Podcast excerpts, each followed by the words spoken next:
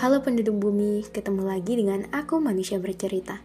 Semoga manusia bercerita menjadi teman kalian sekarang, esok, dan sampai kapan pun itu. Terima kasih sudah mendukung. Dan untuk kalian yang ingin berbagi cerita, manusia bercerita siap menjadi wadah. Untuk kalian yang ingin membuat podcast, kalian bisa memakai aplikasi Anchor aplikasi yang mempermudah kalian untuk membuat podcast dan aplikasi ternyaman untuk menjadi rumah podcast cerita dan kisah. Jadi, bagaimana hari ini? Bagaimana kabar kalian? Ada cerita apa hari ini? Untuk kalian yang sedang sakit, semoga segera sembuh. Untuk kalian yang bingung, semoga nggak bingung lagi. Untuk kalian yang bosan, sejenak lepas kepenatan.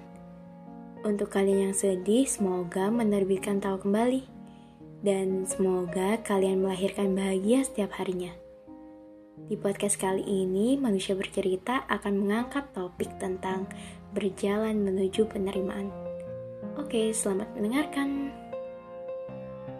Halo, sebelumnya terima kasih sudah mampir dan singgah ke rumah manusia bercerita. Jadi awal-awal yang dengerin itu cuma dikit dan gak nyampe ribuan. Ternyata sekarang sudah mencapai 8000. Terima kasih para pendengar. Episode ini aku akan membahas tentang berjalan menuju penerimaan. Kita tahu kalau ujung dari sebuah pertemuan ada dua kemungkinan bersama, atau bertemu perpisahan. Setidaknya beberapa hal bisa diambil pelajaran, terutama tentang keikhlasan. Saat ini mungkin berjalan masing-masing. Kamu dengan jalanmu dan aku dengan jalanku. Ya, kita sama-sama punya jalan, sekalipun tidak bisa menempuh bersama.